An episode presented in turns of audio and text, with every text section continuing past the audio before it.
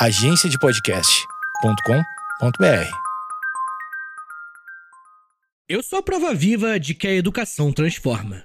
Eu vim de uma família bem humilde, onde nenhum dos meus familiares, ao menos, terminou a escola. Mas mesmo assim, eu decidi algo aos meus 17 anos que mudaria completamente a minha vida.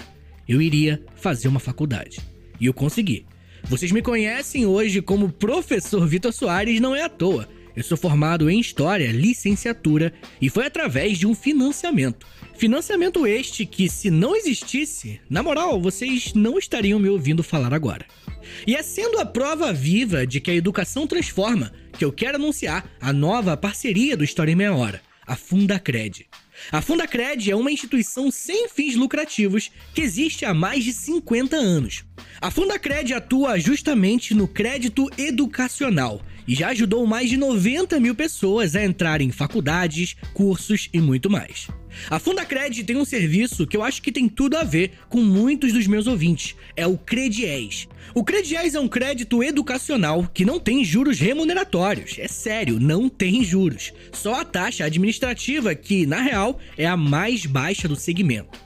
Pode comparar com os outros por aí se você estiver duvidando, tá? Além disso, você pode financiar semestres específicos e quem é negativado também pode solicitar. Um outro ponto muito positivo é que o que você precisar resolver com o Fundacred, você consegue resolver online no site. E se você precisar de um suporte, pode confiar que eles são super solícitos e ágeis, bem fácil de entrar em contato. O Credies é um crédito para quem quer fazer faculdade, mas no site da Fundacred tem muitos outros créditos para cursos, ensino médio e até para desenvolvimento profissional. Então é isso. Acesse portal.fundacred.org.br, repetindo, portal.fundacred.org.br para ter acesso ao crédito com menor taxa do segmento, sem juros e resolver tudo isso online. Muito obrigado, Fundacred. A melhor hamburgueria que eu já fui na minha vida tem nome. É a Seven Kings Burgers and Beers. Toda vez que eu vou em São Paulo, eu dou uma passada por lá e peço o meu Camemburger de lei. É sagrado para mim.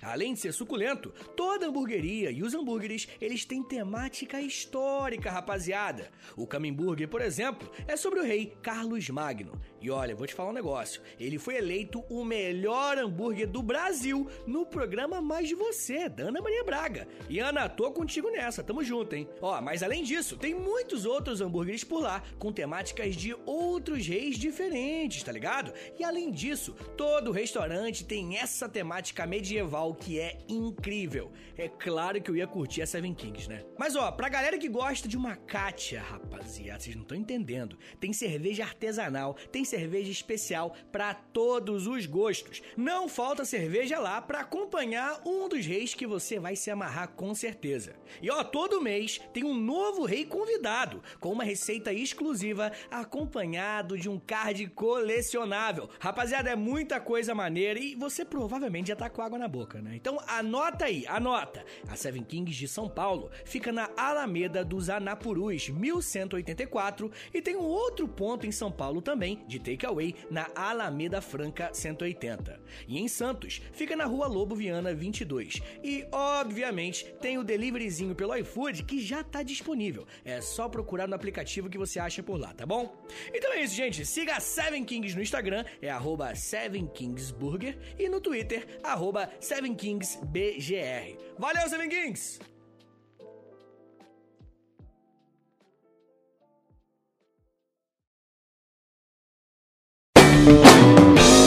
História em meia hora.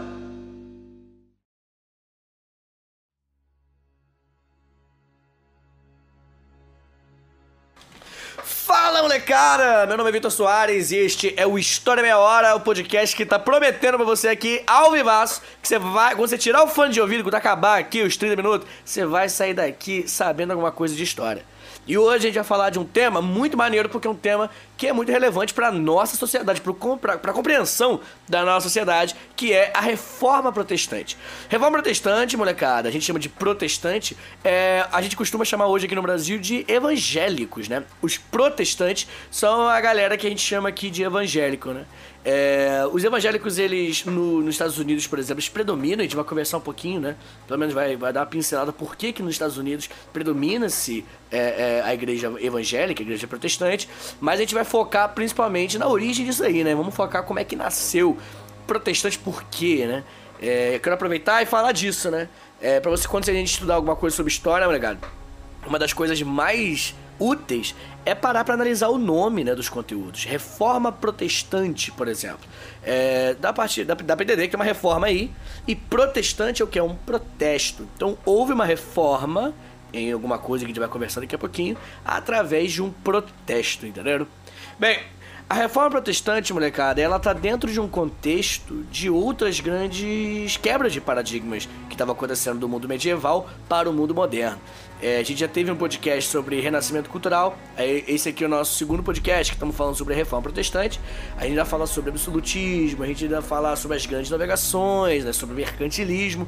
É, essas coisas que eu citei, elas estão num contexto de quando o mundo deixa de ser é, medieval e o mundo europeu ele começa a ser moderno. A gente sai da Idade Média para a Idade Moderna. I, Luke, send a message to all those that follow our Lord Jesus Christ. Bem, a, a, Idade Média é um período onde o único cristianismo que existia, a única forma de você ser cristão, era através da forma católica. Não tinha como você ser cristão sem ser católico, molecada. É, claro que, né, lá no século XI você teve, para quem manja um pouquinho mais de história sabe, que a gente teve uma, um grande cisma do Oriente, que é um acontecimento quando a Igreja Católica ela se rompe no meio, né? Você cria a Igreja Católica Ortodoxa Grega lá no lado da, da, da do Império Bizantino, né, de Constantinopla, onde hoje é a Turquia. E você teve aqui no nosso lado ocidental, que é inclusive o catolicismo que vai colonizar a América, que é a Igreja Católica Apostólica Romana. Mas mesmo a Igreja Católica Apostólica Romana e a Igreja Católica Ortodoxa Grega sendo duas igrejas diferentes, ambas têm o católico no nome delas. Então ambas são católicas. Não existia, até a Reforma Protestante, nenhuma outra forma de ser cristão sem ser católico. I know you are suffering persecution. Faith is being tested. Muito bem, molecada. É, a gente tá falando aqui de reforma protestante, então tem que ter um protesto. Protesto contra o que, afinal, que a galera vai fazer? Bem, a Igreja Católica, ela tava fazendo algumas coisas que alguns cristãos que a gente vai conversar sobre eles ainda, eles estavam começando a falar, putz, os caras estão viajando, estão fazendo bosta. E aí, quais serão essas, essas, viagens, né? A gente gosta de falar de três, né? Na escola, a gente gosta de citar três que são as mais importantes que você, aluno, tem que saber. Bem, a primeira que você tem que saber é o fato corrupção. Corrupção, eu, eu, a gente é brasileiro, não precisa nem explicar muito bem o que é corrupção, né? O cara vai lá e fala, ah, preciso de tanto ouro pra arrumar aqui a obra aqui da igreja aqui, porque, sei lá por quê. Aí a galera, né, que é cega, a galera que, que, que concorda, é enganada por esses caras, os caras vão lá, pegam o dinheirinho que, que pediu, pegam a partezinha para eles, botam no bolso, e aí a outra parte eles usam realmente para os fins que eles prometeram usar. Então, corrupção, né, é aquela velha tática que o nosso país está tá acostumado. Os caras falam que vai. Pega uma, pega uma dinheirama, olha pra aquela dinheirama, passa uma lambida numa partezinha para eles, né? Mete a mão numa parte, a outra parte usa pro que prometeu a igreja católica estava tendo muita corrupção, cara. E era meio que sabido, né, por muitas pessoas que isso estava acontecendo. Então isso meio que diminuiu bastante a moral da igreja para muita gente. Mas não é só fora da lei, né, que a igreja católica fazia essas coisas absurdas, não.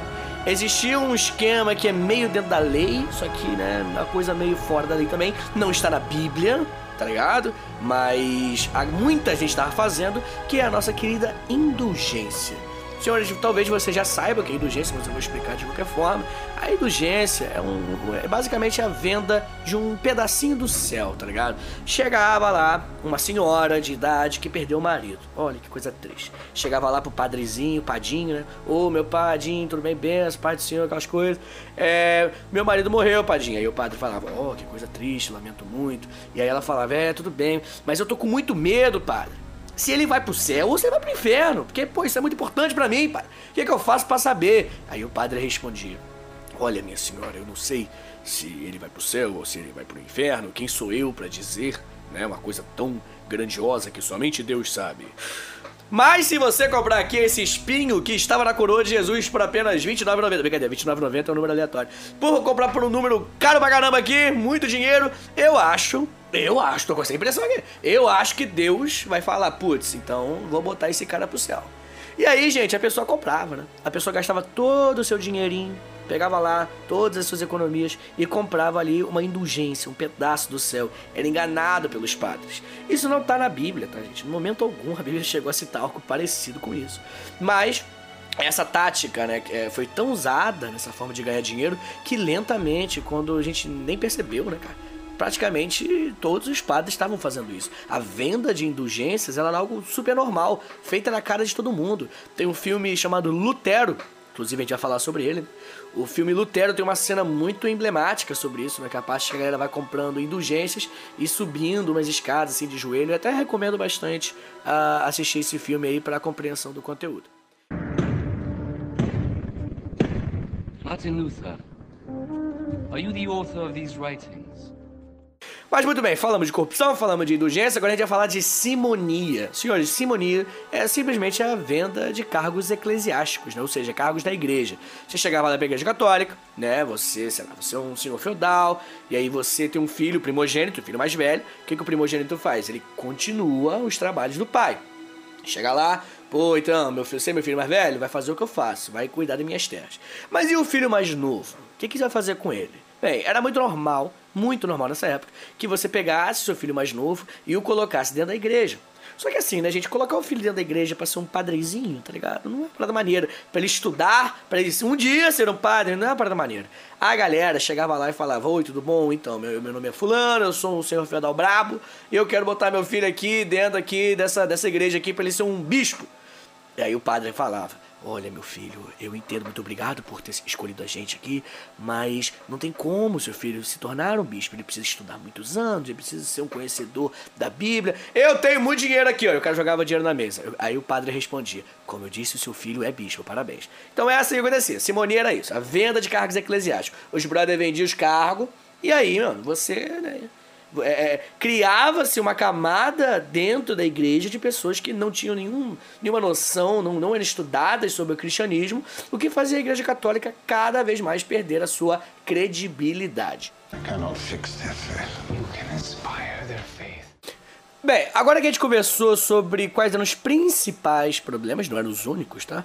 Os principais problemas que existiam dentro da igreja, é, a gente vai começar a falar sobre uma galera lá de dentro, dentro da igreja, que vai olhar para isso tudo e falar: putz, que tá acontecendo uma coisa errada aí. O primeiro de todos, gente, que a gente vai estudar aqui é Martinho Lutero. Mas é muito importante a gente conversar sobre um cara chamado John Wycliffe, que lá no século XIV também já tinha tentado criticar a Igreja Católica, também tinha tentado fazer algo que seria parecido com a Reforma Protestante, mas como ele não tinha o mesmo, não estava vivendo o mesmo momento que esses novos protestantes como Lutero ele estava vivendo, ele estava sozinho. É, é, muito importante que a gente analise a Reforma Protestante como um evento que aconteceu simultaneamente a muitos outros, como o próprio Renascimento Cultural. Aconteceu junto com as grandes navegações. Pô, imagina, você descobrir que existe um novo mundo, sabe? Então tudo isso, gente, acontecendo, o absolutismo, né? A, a criação de, de do, desses estados modernos como Portugal, Espanha, toda essa, essa mudança de, de mundo, ela favoreceu a mudança no catolicismo, na Igreja Católica também. E essa mudança vai acontecer lá para o século XVI, né? A reforma protestante acontece mais ou menos no século XVI. Então, quando John Wycliffe, lá no século XIV, tentou fazer o mesmo, ele estava sozinho. Ele não conseguiria fazer uma coisa tão grande, fazer mudar um paradigma tão, tão grande, né? A Igreja Católica tá aí, cara, há muito, há mais de milênio, tá ligado? Então o John Wycliffe não conseguiu fazer sozinho. O destino do John Wycliffe é aquele destino que a gente sabe muito bem que a Igreja Católica faz, né? É botar fogo. Ele foi jogado na fogueira. There is a terrible evil in the world. Darkness is spreading. Ok, né? O crime ficou zoado, desculpa aí, tá? A história ela é sangrenta às vezes, mas tudo bem. Vamos falar agora de três personagens principais, não foram os únicos que protestaram contra a igreja, mas a escola, né, provavelmente ela vai pedir que você saiba da história dos três, né, saber sobre quais foram os protestos desses três caras. O primeiro deles é o cara que vai mudar isso aí tudo. É Martinho Lutero. Martinho Lutero, molecada, era um padre alemão que ele estava muito chateado com a Igreja Católica, com tudo isso que a Igreja estava fazendo. Ele estava especialmente chateado com, com o caso da indulgência. Tá a indulgência era algo muito mais caricato, né? Era, era, era uma coisa errada na cara de todo mundo. Eu vou até voltar a dizer aqui para vocês assistirem o filme Lutero. É um filme que, que sintetiza isso de forma bem legal, assim, bem, bem, bem, bem maneiro assistir. O que acontece? O Martinho Lutero, cara, ele tava vendo a igreja fazer essas coisas, tava muito chateado, boladão. E aí um dia falaram assim: qual é Martinho Show? Então, o Papa vai chegar aí. Aí ele falou: Meu amigo, o Papa, ele é o Papa. O Papa, the man himself, ele vai chegar aqui na Alemanha aqui para falar alguma coisa com a gente. Aí o Martinho Lutero falou: Meu Deus, agora é minha chance.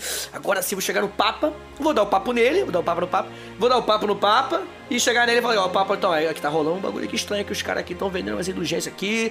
Vamos mudar isso daí, vamos mudar isso daí. E aí, geral, não, beleza, né? O, o Papa vai mudar tudo aí. Essa era a ideia do Martinho Lutero. Mas enfim, chegou o famoso dia, o Martinho Lutero se preparou muitos dias para isso e o Papa chegou. Aí o Papa chegou, todo mundo, o Papa, oh! Aí o Papa entra assim na igreja, aí um montão de padre, bispo, arcebispo, aqueles caras todo mundo olhando assim de joelho. Aí senta, aí o Papa com aquele cajadinho, tá ligado? Bota o cajado assim, ô oh, Pai do Senhor, aquelas coisas todas. É, olha só, meu nome é Papa e eu vim aqui fazer um pedido para vocês. Aí todo mundo, oh, pedido. E aí ele, meu pedido é sobre uma construção de uma catedral na cidade de Wittenberg. Aí todo mundo, oh, glória, isso, uma catedral, que coisa maravilhosa. Aí o Papa falou, por isso, pra gente ter dinheiro para construir uma catedral de Wittenberg, nós vamos ter que vender mais indulgência. Então pode começar a vender as indulgências aí. Mano, o próprio Papa chegou na cara do Martinho Lutero e falou para vender indulgência.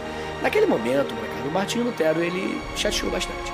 Ele ficou muito desacreditado na Igreja Católica e ele percebeu que a única alternativa que ele tinha era de alguma forma se romper com a Igreja.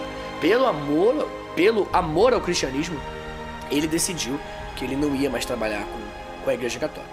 Ele se isolou ele vai criar um livro chamado 95 Teses, que, né, que nesse livro tem escrito, tá escrito 95 teses, né, onde ele critica a Igreja Católica.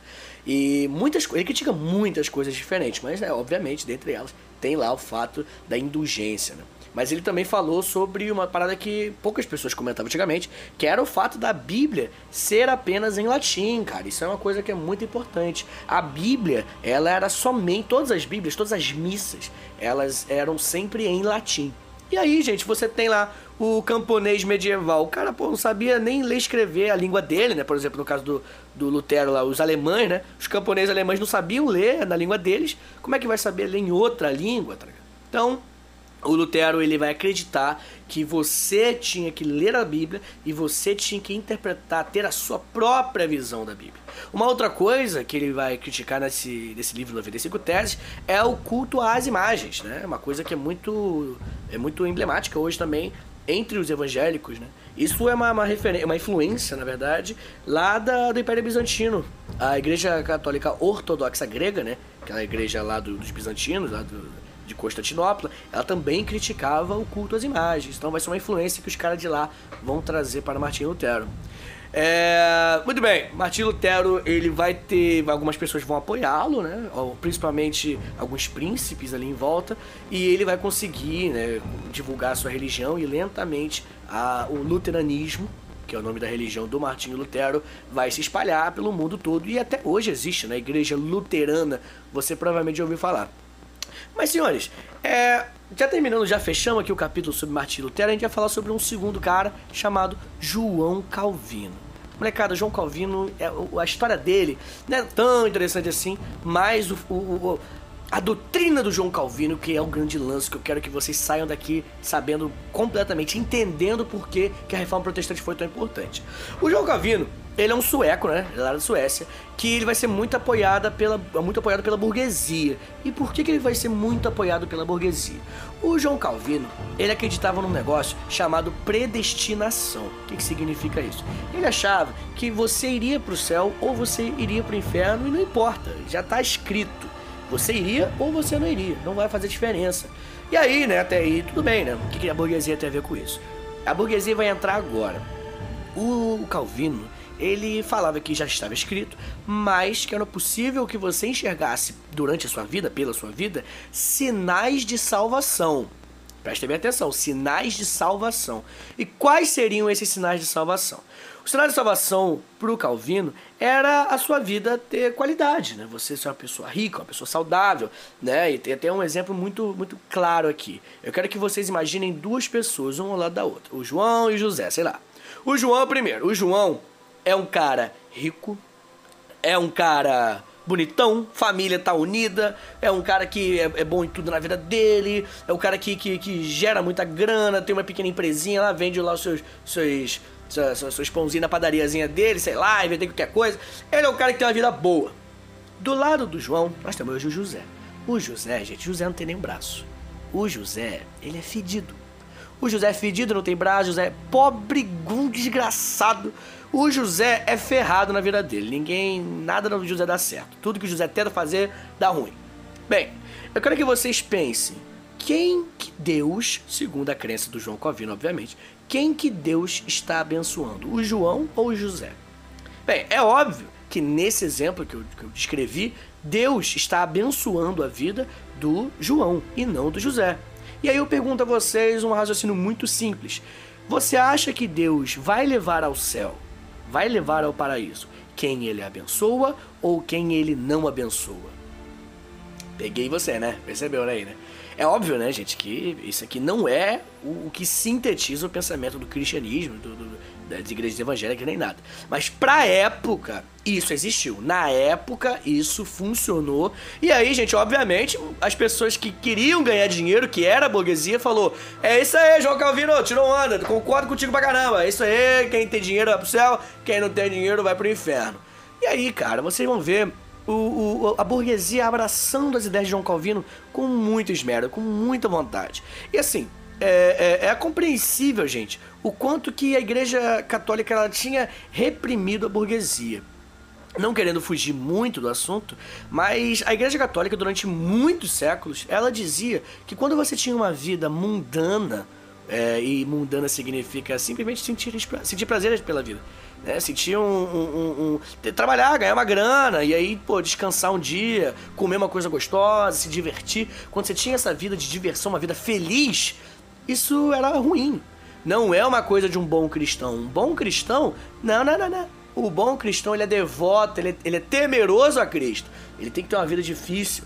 Porque a vida, molecada, segundo a Igreja Católica das Antigas, a vida é apenas uma passagem. O que importa, o motivo da existência de cada um que está ouvindo esse podcast, de é, meu também, de que está tá falando, o motivo da nossa existência não é a nossa vida, e sim depois da nossa vida. Depois da nossa vida, e aí sim, molecada. Depois da nossa vida a gente vai pro céu. E aí sim, aí sim os motiv o motivo da nossa existência vai, vai acontecer. Para isso que a gente nasce. A gente nasce para morrer e depois ir pro céu. Não é para viver. A vida é uma passagem, é uma provação. Você tem que provar que você merece. Bem, esse era o pensamento da Igreja Católica medieval. E aí, quando, pô, chegou João Calvino falando que não, falando que, pô, você podia ganhar dinheiro, e na verdade você não só podia, né? Que agora você vai, vai dar bom. Porque, se você ganhar dinheiro, você tem dois motivos para ganhar dinheiro. Primeiro, porque ganhar dinheiro é bom, ter dinheiro é, é bom, ser rico, né? Acabou. E segundo, porque se você for rico, meu amigo, isso vai ser um sinal de que você provavelmente vai pro céu. Olha isso, moleque. Olha quanto que isso vai influenciar diretamente a vida de cada um na Europa, influenciar diretamente a vida de cada burguês que quer enriquecer. I, Luke, send a message to all those that follow our Lord Jesus Christ. Bem, agora falando sobre o terceiro e não menos importante protestante, a gente vai falar sobre o Henrique VIII lá da Inglaterra. Senhores, o caso da Inglaterra é um caso um pouquinho diferente. O Henrique VIII ele era o rei da Inglaterra nessa época. ele tinha dois grandes motivos para protestar contra a Igreja Católica, para meio que falar Igreja Católica aqui na Inglaterra não. O primeiro motivo dele era um motivo muito, é, como é que eu posso dizer sem sem soar muito escroto. Ele queria pegar a prima. É isso. Acabou, gente. Acabou o podcast. o cara queria pegar a prima. É isso, é isso aí mesmo. Ele tinha a mulher dele, mas ele achava que a mulher dele era infértil. Né? A gente não tem como saber hoje em dia, né? Apenas uma hipótese da época. E ele queria muito um, um sucessor, né, cara? Ele falou, não, eu quero, eu quero um sucessor. E a prima dele tava dando mole pra ele. Ele queria pegar a prima dele também. E aí ele chegou e falou, pô, vou lá falar com o Papa aí, o prima, tudo bem? Então, eu vou lá falar com o Papa, chegar pro Papa e falar assim, qual é, Papa? Então, eu quero divorciar, eu sei que na igreja católica não tem divórcio, mas eu quero divorciar porque eu quero pegar minha prima e tal, a minha mulher não tá me dando filho, pra mim tá errado isso. Ok. Ele chegou lá pro Papa e falou, qual é, Papa? Quero divorciar. Aí o Papa falou pra ele, amigo, você acha que você quer bagunça? Você acha que é o quê? Ah, parceiro, lamento, você pode ser o rei do, do, do Brasil, não importa, não vou deixar, não vou divorciar você. Não existe divórcio aqui. Só isso já fez o cara ficar bolado, já fez o cara ficar puto. E aí ele falou: ok, é, eu tô gostando do que tá acontecendo. Além disso, o segundo motivo, que não é, não é menos importante que isso, é o lance econômico. A Inglaterra tá passando por problemas econômicos. E aí chegou um conselheiro para ele, qual é Henrique Oitavo? Chega de falar um bagulho aqui no seu ouvido aqui na moral. Aí Henrique Oitavo falou o quê? Aí o cara falou, o conselheiro. Olha só, Henrique, você quer pegar a tua prima, não quer? Quero. Você sabe que lá na Europa tá tendo uns protestos aí contra a igreja católica, os caras estão largando a igreja católica. Realmente, tá na igreja aí, protesto, ok, concordo. Então, cara, a gente tá precisando de grana, cara. Aham, uhum, e o que, que significa isso? Meu Deus, você é muito burro, coitado. Olha só. Larga essa igreja católica, faz um protesto e faz a tua própria igreja, cara. Geral tá fazendo isso na Europa, tá na moda, trending. Bora, faz isso aí, adianta. E é isso que ele vai fazer ele vai protestar também contra a Igreja Católica e ele vai falar que a partir daquele momento a Inglaterra não seria mais um país católico e sim um país anglicano. A Igreja Anglicana é a igreja que é muito parecida com a Igreja Católica, inclusive, tá, gente? Só tem duas grandes diferenças. A primeira diferença é que não é submetido ao Papa, né? O líder da igreja não é o Papa, e sim o próprio Henrique VIII, então ele é um bagulho meio César papismo mesmo, o cara é líder religioso, líder político ali da Inglaterra. E a segunda coisa que podia se divorciar, tá ligado? Você acha que ele vai dar mole? Ele fala, não, eu tô criando uma igreja, vai poder ter divórcio aqui também. E aí pronto, você tem a igreja anglicana lá na Inglaterra. Depois do Henrique VIII, gente, não querendo mudar muito o assunto também, mas depois do Henrique VIII, você vai ter alguns outros reis da mesma dinastia dele, né, a dinastia tudo, onde você vai ter a rainha Elizabeth pegando aquela vibe, aquela, aquela ideia da predestinação e do sinal da salvação do calvinismo, vai misturar, fazer uma mistureba dessas ideias do calvinismo com o anglicanismo e aí vai nascer a igreja que a gente conhece também muito bem, que é a igreja puritana, molecada. A igreja puritana é essa igreja que é anglicana, mas pode, pode anotar aí no braço aí se quiser, que é tranquilo, é uma forma legal de se entender. Anglicana, mas é, calvinismo, igreja anglicana mais igreja angli, é, cal, calvinista, desculpa, não sei, eu não sei falar, é igual igreja puritana. Ele, a igreja puritana vai, vai, vai ser essa mistura, porque a rainha Elizabeth ela não deu mole, ela falou, não, vou pegar esses ideais burgueses, esses ideais que fazem a burguesia ter um estímulo para trabalhar, tá ligado? E vou pegar isso aí e vou colocar aqui dentro aqui da minha, da minha religião também. E aí, gente, você vai ter um número enorme de puritanos nascendo, principalmente a burguesia, até o, a pequena nobreza, né, os gentry, vai ser um outro assunto. A pequena nobreza lá na Inglaterra também vai se amarrar. É, quando a gente ter, tiver a, a colonização dos, das 13 colônias inglesas, vai ter muita gente puritana vindo lá na Inglaterra para aqui, para América, aqui nossa terra só que lá onde hoje os Estados Unidos. Por isso que hoje os Estados Unidos hoje é um país extremamente evangélico, principalmente puritano. There is a terrible evil in the world. Darkness is spreading. Ok, molecada. É, o que, que, vocês acham que a Igreja Católica achou de todas essas coisas, todos esses protestos? Ela falou, ah, que é, que bonitinho. Não, ficou bolada. A Igreja Católica falando, tem uma coisa errada, a gente precisa fazer alguma coisa. Não tem como a gente continuar vendo os, esses fiéis que antes eram católicos, agora eles se tornando protestantes. Porque isso que estava acontecendo na Europa estava se tornando cada vez mais protestante. E aí eles tiveram que fazer uma, uma, uma crítica à reforma protestante. Eles deram o nome de uma contra-reforma ou reforma católica. o vestibular pode trazer todos esses nomes aí. Bem, o que, que foi a Contra-Reforma? Foi uma série de decisões que a Igreja Católica vai tomar numa grande reunião, ou em várias reuniões, na verdade, na cidade de Trento. Eles vão criar um negócio chamado Concílio de Trento, que vai ocorrer de 1545 até 1563. Nessas reuniões do Concílio de Trento, eles vão decidir algumas coisas muito importantes. A primeira delas é um negócio chamado Companhia de Jesus. A Companhia de Jesus vai ser criada por um cara chamado Inácio de Loyola, que vai ter uma ideia muito curiosa de selecionar, de criar meio que quase que um exército de padres, que a gente chama de jesuítas, jesuítas, e vai mandar eles pelo mundo inteiro principalmente na América. Molecada, você não tem noção do quanto que vai ter jesuíta aqui no Brasil, cara. Jesuítas aqui no Brasil vão influenciar diretamente a nossa história. Sabe, é, quando a gente tiver uns podcasts sobre história do Brasil, vocês vão ver que vai ter umas treta entre jesuíta e bandeirante, mas isso é um assunto para depois. Pra vocês terem uma noção, gente, do quanto influente vai ser essa decisão da Igreja Católica, o Brasil é até hoje o maior país, aliás, o país com o maior número de católicos do mundo, até hoje. Pra quem é velho, tipo eu, assim, quem, quem é mais velho sabe que, tipo, pô, mano, há 20 anos atrás era muito, muito mais católico, muito católico. Hoje em dia não, hoje em dia você tem uma variação maior, a maioria inclusive é evangélico, mas ainda tem bastante católico ainda. Martin Luther, are you the author of these writings? Bem, é, uma outra coisa que a Igreja Católica vai criar nessas reuniões vai ser uma lista de livros proibidos. É isso mesmo. O nome dessa lista é Index. E o Index, né, inclui vários livros que existem até hoje. É, A, li- a lista existe até hoje, né? Você tem, por exemplo, a teoria da origem das espécies, as 95 teses do Lutero, né? E muitos outros livros estão lá como livros proibidos para um cristão ler. Tipo, se você ler, é insta-réu. Você vai pro inferno, morreu, vai pro inferno. Na hora. E aí, tem até um- umas coisas curiosas sobre o Index, curiosas, mas meio, meio vacilo, né? Que muitos padres, dentro da igreja, era muito normal você ter bibliotecas com esses livros, assim, eles não botavam fogo nos livros, mas os livros eram proibidos. Aí muitos padres, cara, pegavam veneno e colocavam nas páginas de vários livros desses proibidos, né? Aí os brother ia ler lá os padrezinhos curiosos, né? Tipo, eu sei que é proibido, mas eu quero ler o livro. Ele ia lá na madrugada e ia começava a ler lá o, o livro dos outros, lá que era proibido, do Index. E você sabe, quando você lê, né? Quando a mão fica meio seca, né? Pra passar a página, você bota a, a mãozinha assim, ah, na linguinha. E aí pra você virar a página, né? E aí nessa botada de mão na linguinha aí, você ele pegava o veneno da página e você ingeria o veneno.